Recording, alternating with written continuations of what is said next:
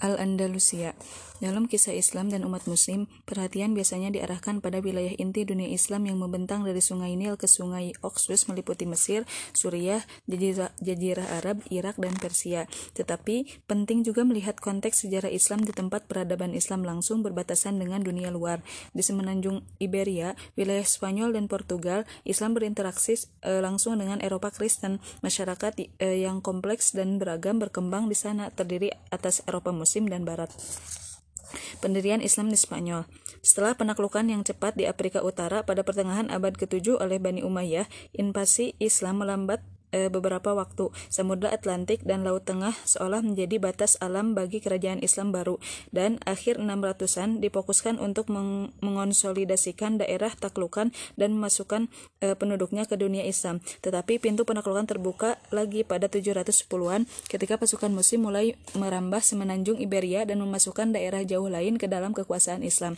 Alasan penaklukan yang cepat di semenanjung tersebut telah lama diperdebatkan bagi orang yang bagi orang-orang yang menyaksikan operasi militer kedua belah pihak ini hanya manifestasi rasa suka dan tidak suka dari Tuhan. Bagi umat Islam, penaklukan itu berlangsung cepat dan mudah karena Tuhan telah berkehendak tanah ini akan masuk ke dalam kerajaan Islam.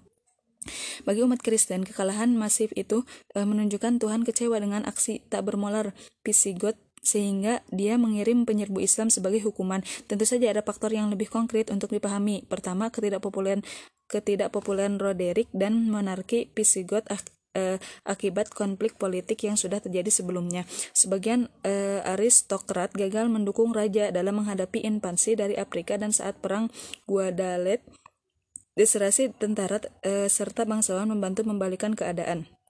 Ketidakpopuleran ketidakpopuleran ketidakpopuleran Visigoth terbukti setelah Terbukti oleh fakta bahwa setelah puncak pertempuran, beberapa kota tetap melawan pasukan Muslim. Bahkan perlawanan utama terlihat di pegunungan utara dan tidak dipimpin Visigoth, tetapi oleh e, separatis politik yang berjuang demi kemer kemerdekaan sebelum penyerbuan Islam. Kota-kota utama di wilayah Visigoth dengan cepat menyerah kepada pasukan Islam yang menjanjikan persyaratan penyerahan diri yang lebih menguntungkan dan e, otonomi lokal. Kemerdekaan relatif diberikan orang Islam kepada penduduk sipil yang tentu sangat kontras dengan kebijakan rejim Visigoth. Setelah penaklukan, dimulailah permukiman Islam. Pola permukiman di sini berbeda dari sebagian timur tengah yang menempatkan pasukan di kota Garnisun yang diorganisasikan oleh otoritas Rasidun dan Umayyah. Di Andalusia, sebagian besar penempatan permukiman tak terorganisasi dan sembarangan. Umat muslim pun tak membatasi diri di kota Garnisun dan malah memilih menjadi pemilik tanah di seluruh semenanjung. Imigran Berber e, cenderung bermukim di daerah utara dan barat, mencari area pengembala, pengembalaan seperti daerah asal mereka di Afrika Utara. Suku Arab yang datang ke Andalusia kebanyakan berasal dari Yaman dan sudah lama bertani. Oleh karena itu, mereka kebanyakan bermukim di daerah subur di selatan dan di kota-kota utama seperti Cordoba, Valencia, dan e, Zaragoza. Baik suku Arab maupun Berber banyak yang menikahi penduduk lokal dan akhirnya menciptakan masyarakat unik baru yang menggabungkan aspek budaya Arab, Berber, dan Hispanik. Penguasa Umayyah Dalam beberapa dekade pertama pemerintahan Islam, Andalusia tak lebih dari sekedar provinsi jauh dan sepi dari kehalifahan Umayyah yang luas. Keadaan berubah pada 750-an saat Abbasiyah berhasil menggulingkan keluarga Umayyah di Suriah. Sebagian besar anggota keluarga Umayyah dipenjara atau dihukum mati. Salah seorang Umayyah muda berhasil lolos dari pembunuhan. Abdul Rahman, pangeran berusia 20 tahun, melarikan diri dari Damaskus pada 750 Masehi, persis di depan hidung pasukan Abbasiyah. Ia memulai perjalanan epos melintasi dunia Islam untuk mencari bantuan dan dukungan setelah seluruh keluarganya mati. Ibunya seorang Berber sehingga ia mencari bantuan di tanah asal Berber di Afrika Utara. Selalu selangkah di depan tentara pengejar Abbasiyah, akhirnya ia mendapatkan dukungan bagi keluarga Umayyah di Andalusia pada 755 Masehi. Di sana ia menobatkan diri sebagai penguasa negara Umayyah dengan Cordoba sebagai ibu kota yang secara politis terpisah dari Abbasiyah di Baghdad ya, nah, yang jauh di sana. Perjalanan perjalanannya dari Suriah ke daerah barat yang jauh membuatnya mendapat uh, julukan Al-Dakhil, sang imigran. Emirat Umayyah yang didirikan Abdurrahman Ad-Dakhil menjadi kawah percampuran budaya selama berabad-abad setelah kekuasaannya. Orang-orang dari dunia Islam terus berimigrasi ke sini dengan membawa aspek budaya tempat asal mereka. Setelah itu sebagian besar penduduk asli Hispanik masuk Islam pada akhir 800-an dan awal 900-an. Menjelang 950 Masehi, sekitar setengah penduduk semenanjung Iberia kemungkinan eh, kemungkinan muslim dan menjelang 1100-an orang Kristen hanya berkisar 20% dari jumlah penduduk. Muslim Arab, Berber, dan Hispanik bergabung menciptakan budaya Andalusia unik yang menyajikan latar belakang dan tradisi beragam di bawah bendera Islam. Bahkan orang Kristen yang tinggal di Andalusia mengadopsi budaya Islam dan meng mengembangkan bahasa seni dan adat Arab. Pengaruh budaya dan bahasa ini masih tampak eh, hingga sekarang dalam bahasa Spanyol yang tetap memakai banyak kata pinjaman dari bahasa Arab.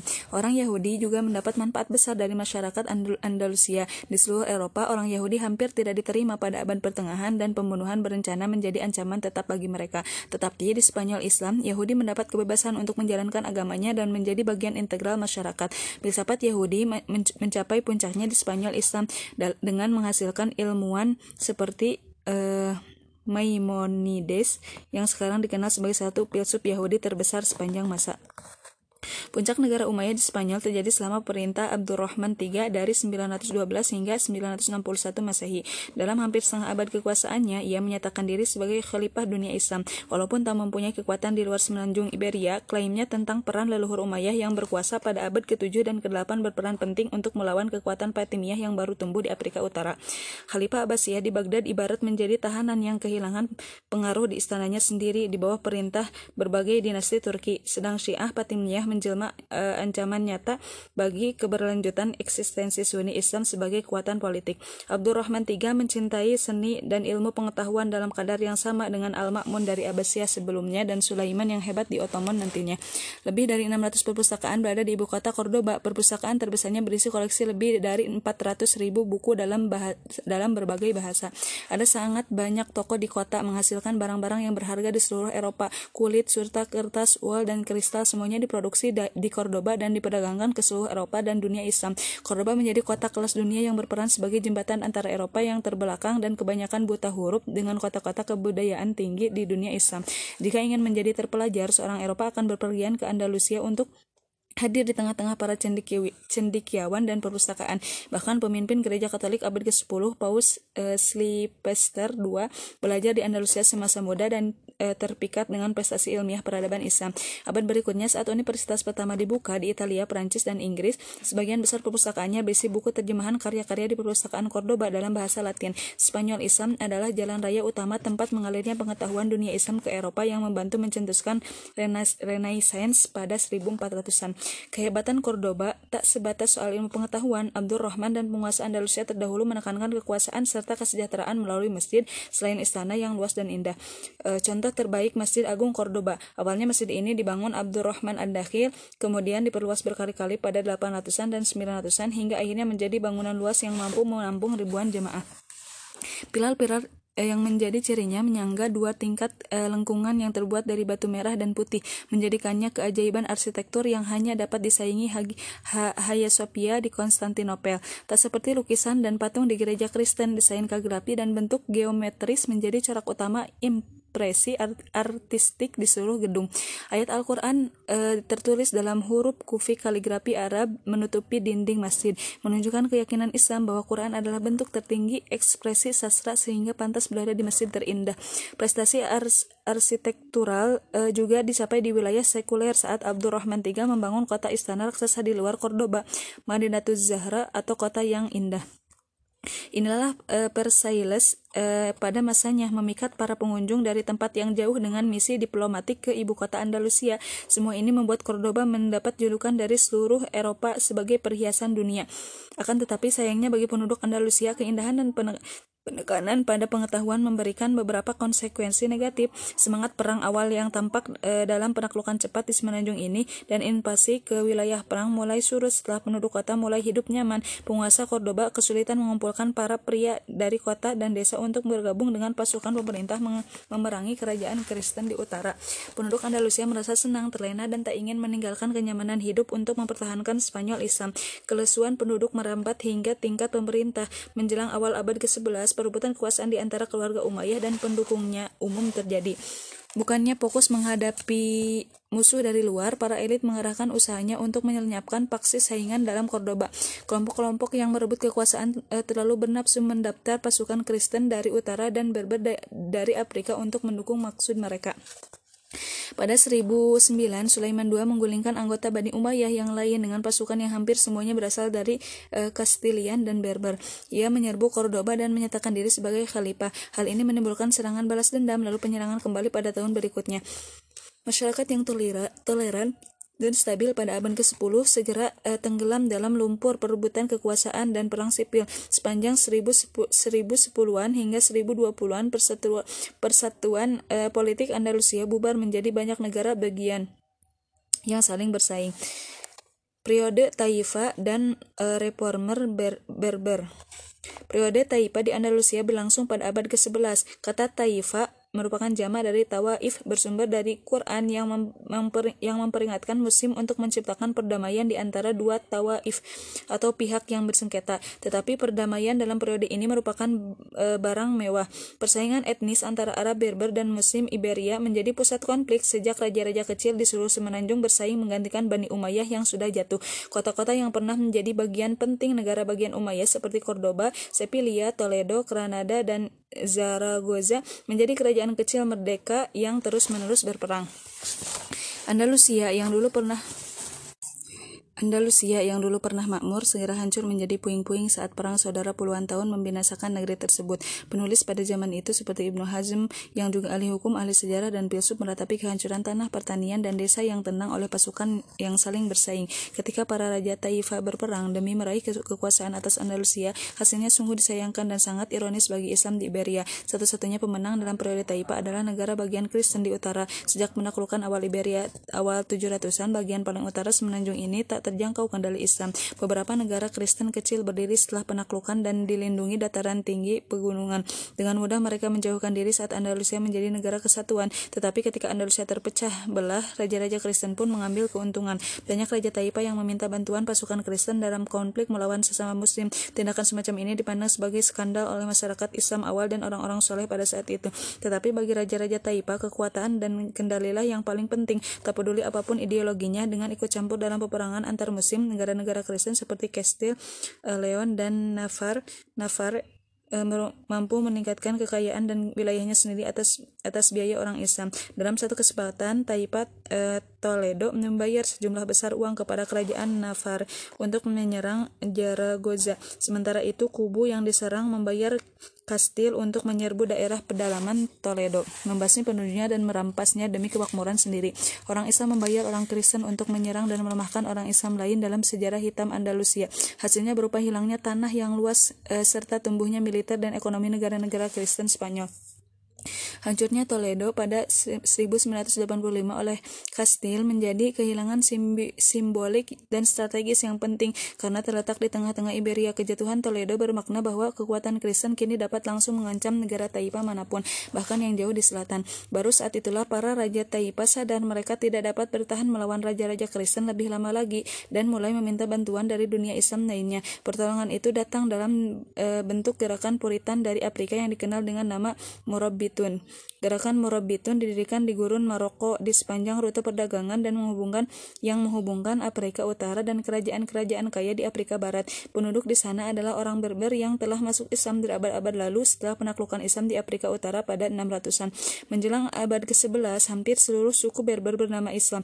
Namun banyak dari mereka yang berperang pada keyakinan dan ke dan peribadatan pra-Islam. Aliansi suku pra-Islam sungguh kuat, tak seperti persaingan suku Arab pra-Islam di jazirah Arab. Salah seorang ahli teologi Berber, Abdullah bin Yasin, berusaha membawa masyarakat Berber lebih dekat dengan Islam tradisional pada pertengahan abad ke-11. Ia menamakan gerakannya Murabitun yang berarti orang-orang yang berpegang teguh e, mengutip ayat Quran yang menuntut Muslim untuk berpegang teguh di jalan Allah. Bahasa Spanyol dan Inggris menyebutnya sebagai dinasti Almo Almoravid, nama yang dikenal sekarang. Pada dasarnya gerakan ini sederhana sesuatu yang membuatnya kian populer. Ibnu Yasin mendeklarasikan bahwa Murabitun punya tiga tujuan, memperjuangkan kebenaran, mencegah ketidakadilan, dan menghilangkan pajak-pajak yang tak islami. Gerakan Morabitun berkembang dengan pesat sepanjang abad ke-11 tanpa penaklukan. Pesan mendasar dan gaya hidup sederhana Morabitun tampak menarik bagi suku-suku Berber. Hal ini mengingatkan akan kesederhanaan dan kelugasan Nabi Muhammad sama seperti banyak orang Arab menerima Islam dengan sukarela pada abad ke-7. Sebagian besar suku Berber bergabung dalam persekutuan Morabitun tanpa paksaan. Menjelang 1180-an, gerakan ini meluas dari Afrika Utara ke daerah kaya Gona di Afrika Barat. E, pertumbuhannya yang cepat dari gurun Sahara memperlihatkan perbedaan yang mendasar dari Islam Spanyol. Saat peradaban Islam Napan sudah ada di Andalusia selama ratusan tahun.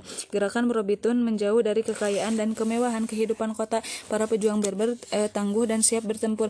Inilah sifat yang diperhatikan oleh raja-raja Taipa kecil di Andalusia. Saat rekon rekonquista Kristen mengancam eksistensi Spanyol Islam, para raja Taipa memohon bantuan kepada Morobitun di bawah pimpinan Alfonso eh, 6 dari Kastil. Pada akhir seribuan eh, Reconquista mencapai benteng kota Sepila sebuah pusat politik utama Islam di Spanyol. Maka Raja Sepila eh, bersama para pemimpin Islam yang saling bertengkar di Iberia mengirim pesan kepada Morobitun atas nama Persatuan Islam untuk melawan Kristen sebagai musuh bersama pada 1086, Morobitun mengirim pasukan yang dipimpin Yusuf bin Tasfin guna melintasi Selat Gibraltar bersama 12.000 tentara Ibnu Ziyad menyeberangi selat yang sama untuk melakukan untuk menaklukkan Iberia di bawah kekuasaan Islam 375 tahun sebelumnya. Sekarang Ibnu Tasfin melakukan hal yang sama untuk memastikan agar tetap seperti itu. Akan tetapi tampak jelas bahwa ini bukan operasi penaklukan. Ibnu Tasfin datang karena diminta oleh para raja Andalusia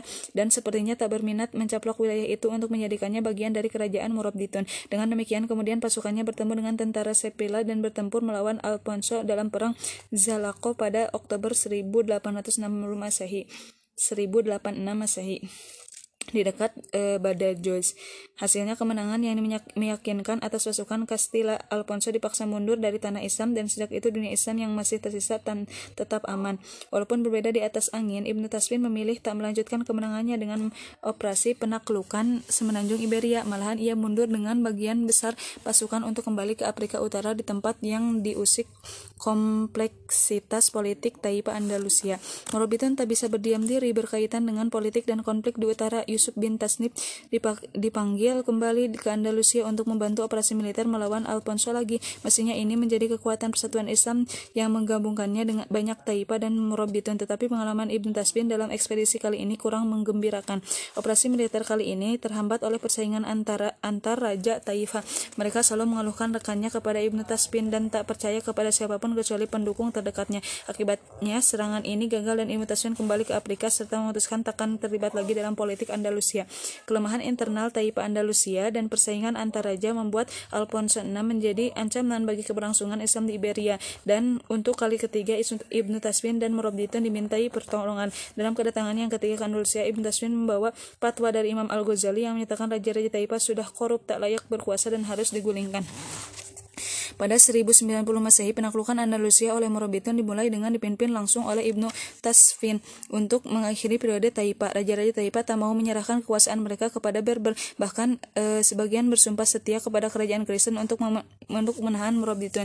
Tindakan ini memperkuat kecurigaan penduduk Andalusia dan ulama Islam bahwa raja-raja Taipa hanya memikirkan diri sendiri dan kekuasaannya, bukan ingin mempertahankan dunia Islam. Pemberontakan umum untuk mendukung Morobitun pecah di seluruh Andalusia dipimpin para ulama yang menuntut kembalinya kejayaan masa lalu maka pengembalian pengambil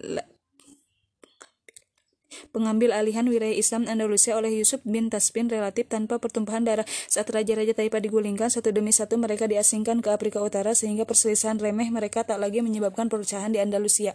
Dalam waktu 10 tahun seluruh negara Taipa uh, telah menyerah pada Morobitun kecuali uh, Jaragoza rajanya cukup bijak untuk menyadari kekuatan Berber yang uh, dan mendata, mendata, men, menandatangani kesepakatan persekutuan. Yusuf bin Taspin dengan kerajaan yang membentang sepanjang tiga kilometer dari Andalusia sampai Ghana e, menjadi salah satu orang terkuat di dunia pada akhir abad ke-11. Penerimaan penduduk Andalusia atas kontrol Murabitun di Andalusia mungkin awalnya tampak mengejutkan.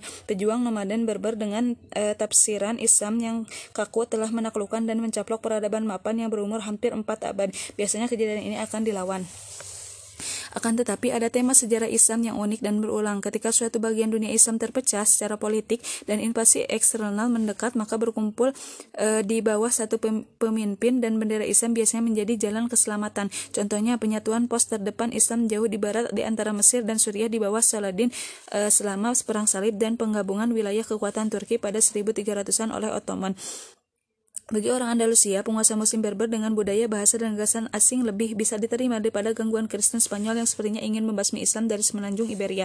Ditambah lagi pesan sederhana Morobitun tentang kembali ke Islam eh, ke Islam sejati sebagaimana yang dipraktikkan Nabi serta penghapusan hukum dan pajak yang tak adil pastilah menarik bagi rakyat Andalusia. Meskipun menuai popularitas dan keberhasilan di Andalusia, Morobitun tak tak kebal dan jatuh bangunnya dinasti. Di bawah Yusuf bin Tas, Tasfin, mereka berekspansi sedemikian luas sehingga hampir mengambil seluruh tanah Islam di Iberia menjadi kerajaan antar benua, tetapi mereka gagal mendapatkan kembali wilayah yang telah dikuasai Kristen. Toledo yang pernah menjadi kota besar Islam hilang selamanya. Kerajaan Kristen hanya dihentikan, tak dihancurkan. Anak ibu Ibnu Tasbin Ali yang tumbuh di gurun seperti ayahnya dan walaupun ia memimpin pemimpin yang baik tak punya kemampuan untuk memperluas kerajaan melalui perang. Saat kali pertama masuk Andalusia pada akhir abad ke-11 popularitas Murabitun berasal dari kenyataan bahwa mereka akhirnya mampu mengalahkan pasukan Kristen yang mengganggu. Saat raksasa militer Murabitun mulai menurun dan Kristen memenangi peperangan melawan Islam sekali lagi pada abad ke-12 kehadiran mereka di mulai dipertanyakan. Bahkan pemberontakan terjadi di Cordoba, bekas ibu kota Umayyah. Di sana rakyat mulai mulai muak dengan Murabitun sebagai penguasa kota yang tak bisa ditemui dan asing. Akan tetapi kejatuhan Murabitun sesungguhnya akan diawali dari Afrika Utara, tempat asal mereka. Gerakan keagamaan Berber lainnya mulai tumbuh di pegunungan At Atlas yang menjulang di atas ibu kota Murabitun, Marak Marakas. Mereka menamakan diri Muwahidun yang berarti monoid, monoteis. Pemimpin gerakan baru itu Ibnu Tumart e, berdakwah bahwa Murabitun telah menyimpang dari ajaran Islam yang benar dan kemewahan Andalusia telah merusak dan membuat mereka terlena. Gerakan Muwahidun juga memiliki pendirian teologi yang sangat kuat. Mereka berpendapat bahwa pembaruan keagamaan e, meraja merajalela di seluruh Andalusia dan Afrika Utara. Suku-suku Berber yang sebelumnya mendukung Murabitun e, mengalihkan e, kesetiaan dan bergabung dengan gerakan Muwahidun sepanjang 1120-an dan 1130-an pada 1147 Masehi mereka sudah cukup kuat untuk menantang Morobitun secara terbuka turun dari pegunungan dan sukses menyerbu Marrakas. Dalam setahun seluruh Maroko sudah kalah di bawah Muwahidun. Terpusatnya perhatian Morobitun pada gerakan Muwahidun yang tumbuh di Afrika menyebabkan Andalusia diabaikan secara militer. Hal ini diiringi ketidakpuasan umum penduduk Andalusia mengantarkan munculnya periode Taipa kedua dimulai pada 1144 Masehi. Sekali lagi faksi-faksi bersaing bangkit di semenanjung Iberia. Semuanya berusaha mendapatkan kekuasaan atas wilayah muslim lain. Satu-satunya pemenang adalah kerajaan Kristen yang bisa mengambil keuntungan dan memperluas wilayah mereka melalui perang melawan muslim. Masyarakat luas mendukung penggulingan penguasa Morobitun di Andalusia, tetapi sepertinya tak mampu menyediakan upaya alternatif yang dapat dilaksanakan. Mereka masih tak bersedia angkat senjata dan bergabung dengan pasukan jihad dalam urusan apa pun. Maka seperti pada periode Taipa pertama, para raja Taipa mengandalkan bantuan militer dari kerajaan Kristen yang menyedot biaya. Mengikuti jejak Yusuf bin Tasbin dan Tariq bin Ziyad, sekarang Muwahidun yang dipimpin penerus Ibnu Tumat bernama Abdul Mukmin memasuki Andalusia pada 1145 Masehi. Ia berusaha melakukan pencaplokan wilayah tepat saat Kristen Spanyol dan Portugis mulai maju ke daerah Taipa Muslim. Dalam satu tahun, Malaga dan Sevilla ditaklukkan. Pada 1150 Masehi, Cordoba dan Jaen direbut dari Raja Taip, Taip Taipanya. Menjelang wafatnya Abdul Mukmin pada 1163, seluruh sisa Spanyol Islam menjadi bagian kerajaan Muwahidun. Tetapi sayang bagi Muslim Spanyol yang tersisa hanya bagian selatan semenanjung, dataran tengah semenanjung eh, peninsula dan pantai timur dipertahankan dengan sangat kuat oleh kerajaan-kerajaan Kristen yang dipimpin Kastil, Portugal, dan Aragon. Dan Aragon. E, prestasi dan kerajaan besar yang dibangun Muslim Spanyol selama era Umayyah menjadi kenangan yang tak mungkin ditiru. Sekarang jelas bagi penduduk Andalusia bahwa momentum di semenanjung ini, semenanjung ini mendukung Kristen dan prioritas utama mereka bukanlah membangun kota besar serta memajukan pengetahuan, melainkan mempertahankan diri dari serangan gencar Kristen. Kedatangan Muwahidun mendorong kebangkitan Islam. Andalusia memusatkan perhatian pada ibadah Islam. Munculnya banyak ulama di semenanjung ini menjadi saksinya. Mungkin yang paling termasyur di antaranya Ibnu Rushd yang dikenal uh, sebagai Aperos di Eropa. Seolah membangkitkan kembali cendekiawan muslim terdahulu pada masa keemasan, ia seorang serba bisa yang menulis tentang berbagai topik dari filsafat, fisika hingga psikologi. Sumbangannya yang paling uh, langgeng di bidang fikih. Walaupun mengikuti mazhab fikih Maliki, e, sebagaimana umumnya orang Afrika Utara dan Rusia, ia mengarang ensiklopedia berbandingan fikih berjudul Bidayatul Mujtahid wa Nihayatul Muqtasid e, berabad kemudian, buku ini tetap menjadi salah satu buku fikih utama yang merinci perbedaan pendapat dari banyak mazhab dalam Islam. Mistikus Ibnu Arabi dan Abdul Abdul Hasan As-Sidi As-Sadili e, juga muncul selama dinasti Muwahhidun. Mereka berusaha menginspirasi muslim secara spiritual untuk memperbaiki hubungan dengan Tuhan. Tak dilakukan lagi, ini merupakan reaksi atas iklim politik yang suram di Andalusia dan Afrika Utara. Muwahhidun sebagai sebagian besar mengikuti pola yang sama dengan Murabitun. Keduanya muncul dari lingkungan gurun yang keras di Maroko. Mereka berusaha memperbaiki hal-hal yang dipandang, dipandang sebagai penyakit sosial dan kelemahan politik di wilayah itu. Keduanya menahan rekonquista Kristen di Iberia dan keduanya melemah dan Keduanya melemah saat generasi penerus kehilangan semangat dan dorongannya dorongan yang dikembangkan nenek moyangnya di gurun Afrika Utara. Di Andalusia, Muwahhidun mengalami kemunduran saat konflik keluarga merebut kekuasaan mengem mengemuka. Akhir abad ke-12 menjadi saksi timbulnya perang saudara di Andalusia digabung dengan majunya kerajaan Kristen, tetapi kali ini tak ada gerakan keagamaan Berber yang baru untuk menggantikan tempat mereka.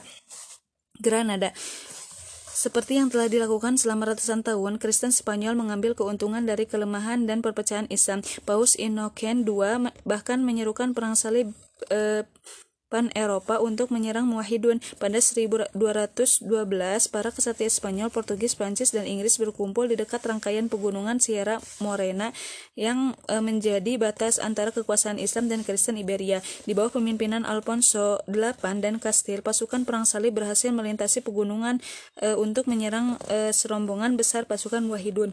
Di perang Las Napas dan eh, Las Nafas de Tolosa atau Al-Uqob. Menurut umat muslim, kekuatan Islam benar-benar habis lebih dari 100 ribu korban perang dari, dari kubu muslim membuat tulang punggung kekuatan Wahidun patah.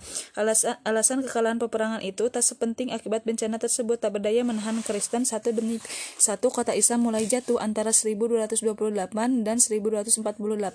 Valencia, Sevilla, Badajoz, Majorca, Murkia, Jaine, dan kota-kota lainnya runtuh dalam serangan gencar Kristen. Pada 1236, Cordoba jatuh ke tangan Kastil. Castilia, ibu kota bersejarah di awal Islam Spanyol dengan masjid agung, perpustakaan, istana, dan taman yang, yang monumental tak mampu menahan pasukan Castilia. Masjid tersebut dipaksa berubah menjadi katedral Katolik dengan e, kapel raksasa di tengah bangunan. Tata letak bangunan tersebut yang yang ceruknya menghadap Mekah dan prasasti Qurani di dinding semuanya tetap ada mengelilingi kapel Kristen dan Indonesia menjadi saksi sejarah sebagai tempat peribadatan Islam. Pada abad ke-16, Kaisar Roma Suci akan mencela perubahan masjid itu menjadi katedral, menyebut bangunannya bangunan yang amat indah itu telah diubah menjadi suatu yang biasa dan umum. Akan tetapi tak seluruh Andalusia kalah setelah jatuhnya Muwahhidun. Emirat Granada yang memanjang di pantai selatan Iberia tetap merdeka dari kekuasaan Kristen. Di sana satu dinasti Arab bernama Nas Nasrid berkuasa dan mampu bertahan selama satu atau dua abad lebih. Mereka berasal dari Bani Khajraj, salah satu uh, suku yang menerima Nabi di Madinah setelah hijrah dari Mekah pada 622 Masehi. Dengan cara yang sama, Nasrid menerima para pengikut Nabi Muhammad yang hijrah dari Iberia Kristen 600 tahun setelah hijrahnya Nabi. Peristiwa hijrahnya Nabi menandakan awal negara Islam dan era baru kekuatan Islam di Jazirah Arab. Tetapi kedatangan umat Islam di Granada menandakan akhir kekuasaan Islam di semenanjung Iberia. Inilah negara bagian Islam yang tersisa dari Andalusia. Akan tetapi Nasri di Granada tak pernah benar-benar independen. Mereka hanya bisa lolos dari pencaplokan dengan membayar upeti ke Kastilia. Setelah jatuhnya Muwahidun, pola politik kotor Taipa yang menghadap hadapkan negara Islam satu sama lain untuk mempertahankan diri pun muncul kembali. Dengan perpecahan seperti itu karena kegunaannya di mata Kastilia, Granada bisa lolos dari pencaplokan. Granada menjanjikan pada Kastilia bantuan militer dan upeti emas yang berasal dari tambang kaya di Mali, Afrika Barat. Bahkan Nasri membantu para beberapa penaklukan Kristen atas kota-kota Andalus Rusia lain pada pertengahan abad ke-13. Selain itu, orang luar mendominasi ekonomi Granada, misalnya pedagang dari kota-kota dari kota negara Italia yang sedang naik dan mengontrol ekspor ke Eropa. Perdagangan dua arah dengan dunia Islam lainnya hampir tak ada, hanya Kristen Eropa yang mendapatkan e, manfaat dari sumber daya Granada yang perlahan mengering. Sistem semacam ini jelas-jelas takkan bertahan lama, meskipun dalam posisi ber bertahan di pinggir selatan Iberia pada akhir kemunduran yang panjang dan menggemparkan tradisi Islam dalam arsitektur yang indah serta megah berhasil mendirikan monumen terakhir bagi Islam Spanyol. Alhambra menjadi benteng pertahanan yang terletak di atas karang dengan pemandangan ke kota Granada. Benteng ini berfungsi selama ratusan tahun sebelum kebangkitan Nasrid. Para emir Granada memilih mengembangkan dan memperindah benteng tersebut sebagai istana. Dan seiring gelombang e, kedatangan musim dari seluruh Andalusia, istana tersebut menjadi contoh sempurna tentang seluruh sejarah art artistik Islam Spanyol. Lengkung tapal kuda Umayyah serta pola geometris Morobitun dan Muwahidun yang terkenal dilengkapi inovasi Granada dan arsitektur Kristen baru. Berpadu menciptakan bagian puncak yang unik, taman, air mancur, dan serambi bertiang menciptakan lingkungan yang meng mengingatkan pada kota-kota Andalusia yang telah jatuh seperti Cordoba dan Sevilla. Akan tetapi, Alhambra lebih dari sekedar replika monumen sebelumnya. Istana ini juga menciptakan gaya yang sepenuhnya baru yang kemudian ditiru Eropa dan dunia barat. Alcajar dari Sevilla yang dibangun sebagai istana kerajaan oleh Castilia e, tak lama setelah Alhambra meniru mentah-mentah gaya istana Nasrid termasuk taman, halaman dalam dan lingkungannya. Sekolah dan masjid di seluruh Afrika Utara juga mendapatkan inspirasi dari Alhambra, menjadikannya warisan arsitektural selama berabad-abad. Mungkin dari Alhambra yang paling mengejutkan adalah semboyan Emirat Granada yang diplester di seluruh dinding.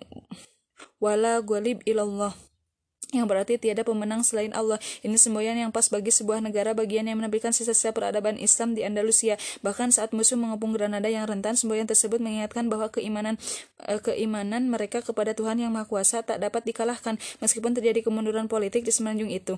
Mungkin yang paling ironis adalah kenyataan bahwa sebagian eh, bahwa slogan tersebut tetap uh, terpasang di dinding. Bahkan setelah Raja Kristen yang menang mendiaminya pada 1492 Masehi.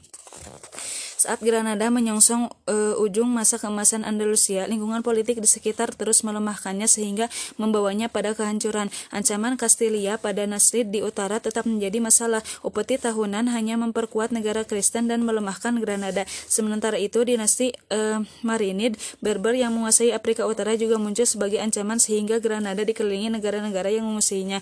Toh di tengah lingkungan yang tak mendukung, Granada bisa bertahan menghadapi kemajuan Kristen.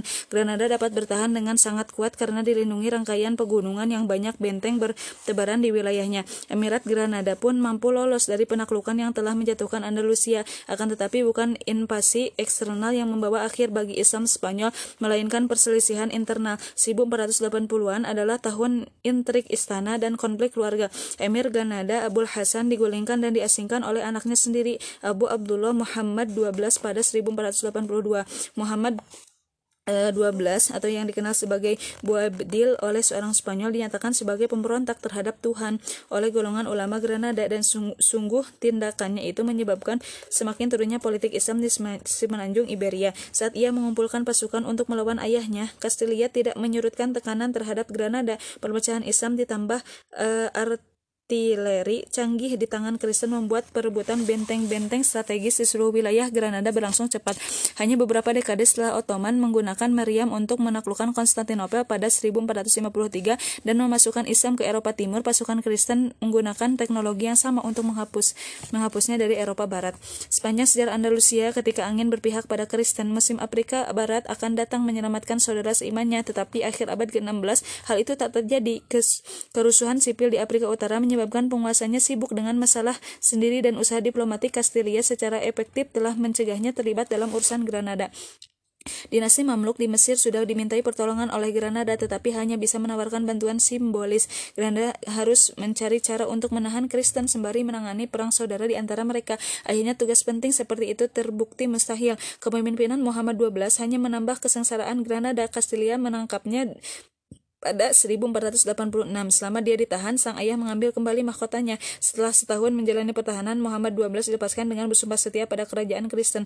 Bermodalkan senjata dan pasukan yang dipasok Kastilia, sekali lagi ia mampu menjadi emir Granada. Ini menimbulkan perang saudara kembali. Kali ini ia menghadapi pamannya. Ia berjanji tak terlibat dalam perang antara Kastilia dan pamannya ketika sebagian besar emirat Granada ditaklukkan Kristen.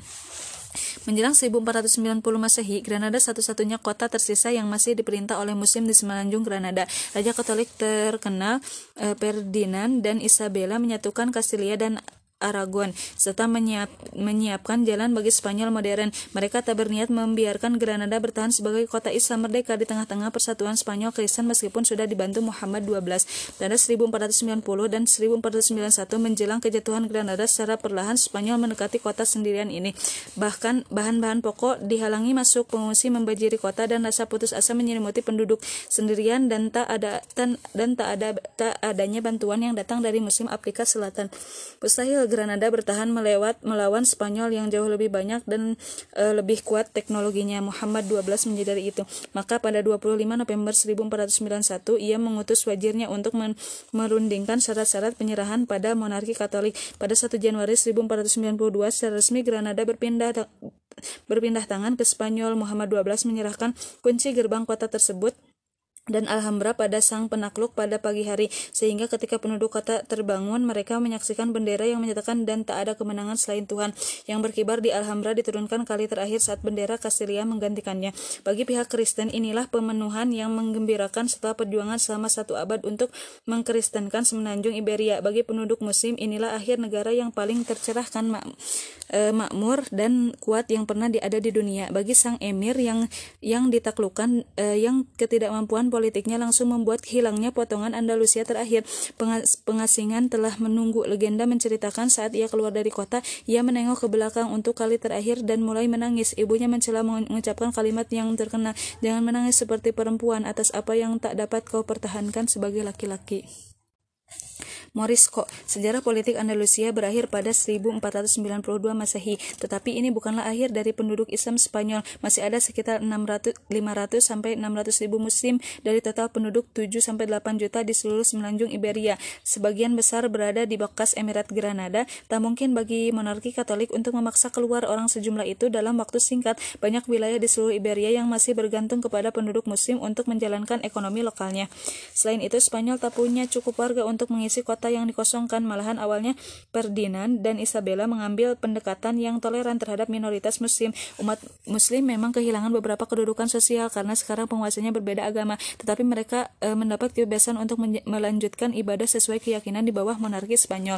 Tak berarti Kristen tidak berusaha mengajak orang Islam berpindah agama. Setiap orang Islam yang sukarela berpindah agama akan mendapat e, kucuran hadiah, emas, kuda, dan barang berharga lainnya. Ini membuat sejumlah besar orang Islam masuk Kristen pada tahun-tahun setelah 1492 Masehi. Yang, menyebut, yang mengejutkan dan mengecilkan hati pihak Kristen setelah mendapat hadiah sebagian besar orang yang beralih agama akan sholat di masjid dan membaca Quran lagi karena muslim mengambil keuntungan dari insentif yang ditawarkan dan tak tulus masuk Kristen. Gereja Katolik memutuskan untuk memutuskan mengambil pendekatan yang lebih keras Cisco Jimenez de Cisneros, seorang uskup agung ditunjuk pada 1499 untuk mempercepat proses perpindahan agama dengan melecehkan musim Spanyol, menyiksa dan menangkap secara acak mereka yang tak mau berganti keyakinan. Ia menyatakan jika tak tertarik dengan jalan penyelamatan, para kafir itu harus diseret ke jalan tersebut.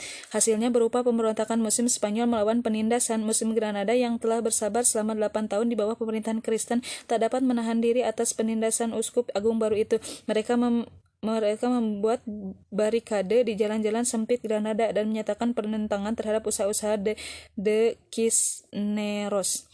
Pemberontakan ini memberikan alasan bagi monarki Katolik untuk menegur masyarakat Islam Spanyol. Pemberontak Muslim diberi dua pilihan, hukuman mati atau masuk Kristen dengan ganjaran pengampunan dan resmi. Sebagaimana pilihan sebelumnya, musim Ghana memilih masuk Kristen dan e, gelombang besar pembaptisan di kota yang tadinya mayoritas Muslim pun di, dimulai. Pemberontakan lebih lanjut terjadi di sekeliling pinggiran kota, tetapi Spanyol yang lebih kuat akhirnya mampu memadamkannya dalam beberapa tahun. Menjelang 1502, saat pemberontakan padam, otoritas Kristen memilih melarang Islam di seluruh Spanyol. Seluruh orang Islam diberi pilihan untuk pindah agama, keluar dari Spanyol atau mati. Seperti penduduk Granada musim di seluruh Spanyol pun memilih masuk Kristen. E, segera monarki Katolik dapat menyambungkan diri telah menjadi menjadikan semua penduduk beragama Kristen dalam beberapa tahun. Akan tetapi kenyataannya Islam tetap hidup di Spanyol di bawah tanah. Bekas Muslim yang disebut Morisco oleh Spanyol menyatakan masuk Kristen untuk menghindari hukuman yang tak kenal henti. Mereka tetap hidup sebagai Muslim secara di rumahnya sendiri. Otoritas Spanyol mungkin mencurigai Morisco tak tulus masuk Kristen, maka mereka menetapkan banyak hukum sebagai bagian dari in inkuisi inkuisisi Spanyol sepanjang awal 1500-an untuk membersihkan Morisco dari masa lalu Islam mereka. Menyembelih binatang berdasarkan hukum Islam dinyatakan dilarang pada 1511 oleh dekrit kerajaan. Perempuan tidak boleh menutup mukanya pada 1513. Selanjutnya Morisco dilarang menggunakan pemandian umum atau menutup pintu rumah pada minggu untuk memastikan tak seorang pun menjalankan ibadah Islam secara diam-diam. Pernikahan harus dihadiri oleh orang-orang Kristen lama untuk memastikan upacara perkawinan tidak diselenggarakan menurut hukum Islam. Pada 1526 berbicara dalam bahasa Arab tergolong perbuatan melanggar hukum dan Morisco dipaksa berbicara bahasa Kastilia termasuk ketika di rumah. Usaha memisahkan Morisco dari agama dan mewariskan budayanya hanya membuat mereka semakin sembunyi-sembunyi dan menyebabkan mereka lebih bersemangat memegang teguh keyakinannya. Secara keseluruhan, inkuisisi gagal menghilangkan Islam dari hati kebanyakan orang Morisco.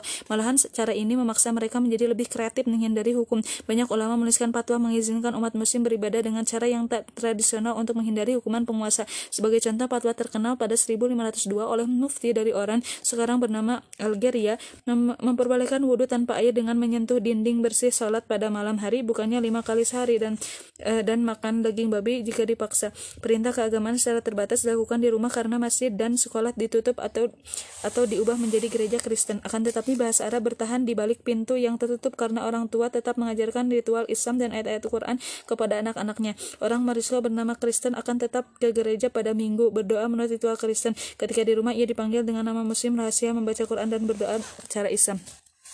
Raja-raja Spanyol tak pernah mengabaikan kepercayaan rahasia Morisco, bahkan 100 tahun setelah penaklukan Granada, jelas terlihat monarki Spanyol dan gereja Katolik gagal mengganti agama Morisco. Semakin banyak Morisco yang tertangkap oleh Inkuisisi saat sedang beribadah dan hukuman yang dijatuhkan tak menggentarkan yang lain. Raja Philip III yang sangat dipengaruhi pendeta Katolik garis keras memutuskan uh, untuk mengusir seluruh Morisco keluar dari Spanyol, meskipun protes dari uh, aristokrat merebak di seluruh Spanyol karena menganggap pengusiran Morisco meng mengganggu perekonomian. Dampak dekret kerajaan itu terasa pada tahun berikutnya. Seluruh desa Morisco dikosongkan, penduduknya dipaksa ke pantai, tempat kapal-kapal dari Eropa menunggu untuk membawa mereka ke Afrika Utara. Morisco diizinkan membawa barang milik mereka sebanyak mungkin, tetapi Spanyol menyita tanahnya. Anak di bawah umur 4 tahun tidak diusir, tetapi diambil dari keluarganya untuk dipelihara sebagai anak Kristen. Di selatan Spanyol, sekali lagi terjadi pemberontakan. Pengusiran ini berarti Morisco yang menyamar sebagai Kristen Kristen tak perlu takut lagi menyatakan diri sebagai muslim dan menimbulkan usaha terakhir mempertahankan Islam di semenanjung ini. Kali pertama dalam 100 tahun, azan kemudian berkumandang di lembah dan perbukitan Spanyol. Salat berjamaah yang tak pernah terlihat selama bertahun-tahun sejak kejatuhan Granada sekali lagi diadakan. Hari kejayaan Islam memang telah berlalu, tetapi para pemberontak meski dengan cepat e, dapat dikalahkan Spanyol mampu membangkitkan kenangan akan Andalusia dan dan 800 tahun sejarahnya untuk kali terakhir. Pada 1614, seluruh orang Marisco sudah pergi dan pemberontakan dipadamkan. Ada laporan yang menyatakan entah bagaimana terdapat orang Marisco yang berhasil tetap tinggal di Spanyol dan terus mengamalkan ajaran Islam secara sembunyi-sembunyi selama sekian abad. Tetapi kepingan komunitas muslim ini tak lebih dari bayangan di Andalusia. Meskipun telah memberikan sumbangan bagi sejarah semenanjung Iberia dan Eropa, Islam sudah lenyap dari Spanyol. Tetapi meski mengalami kejatuhan di titik e, terluar barat, Islam mulai bangkit kembali di timur, tempat Ottoman Ottoman akan memperkenalkan Islam kembali ke Eropa dan memimpin masa keemasan baru.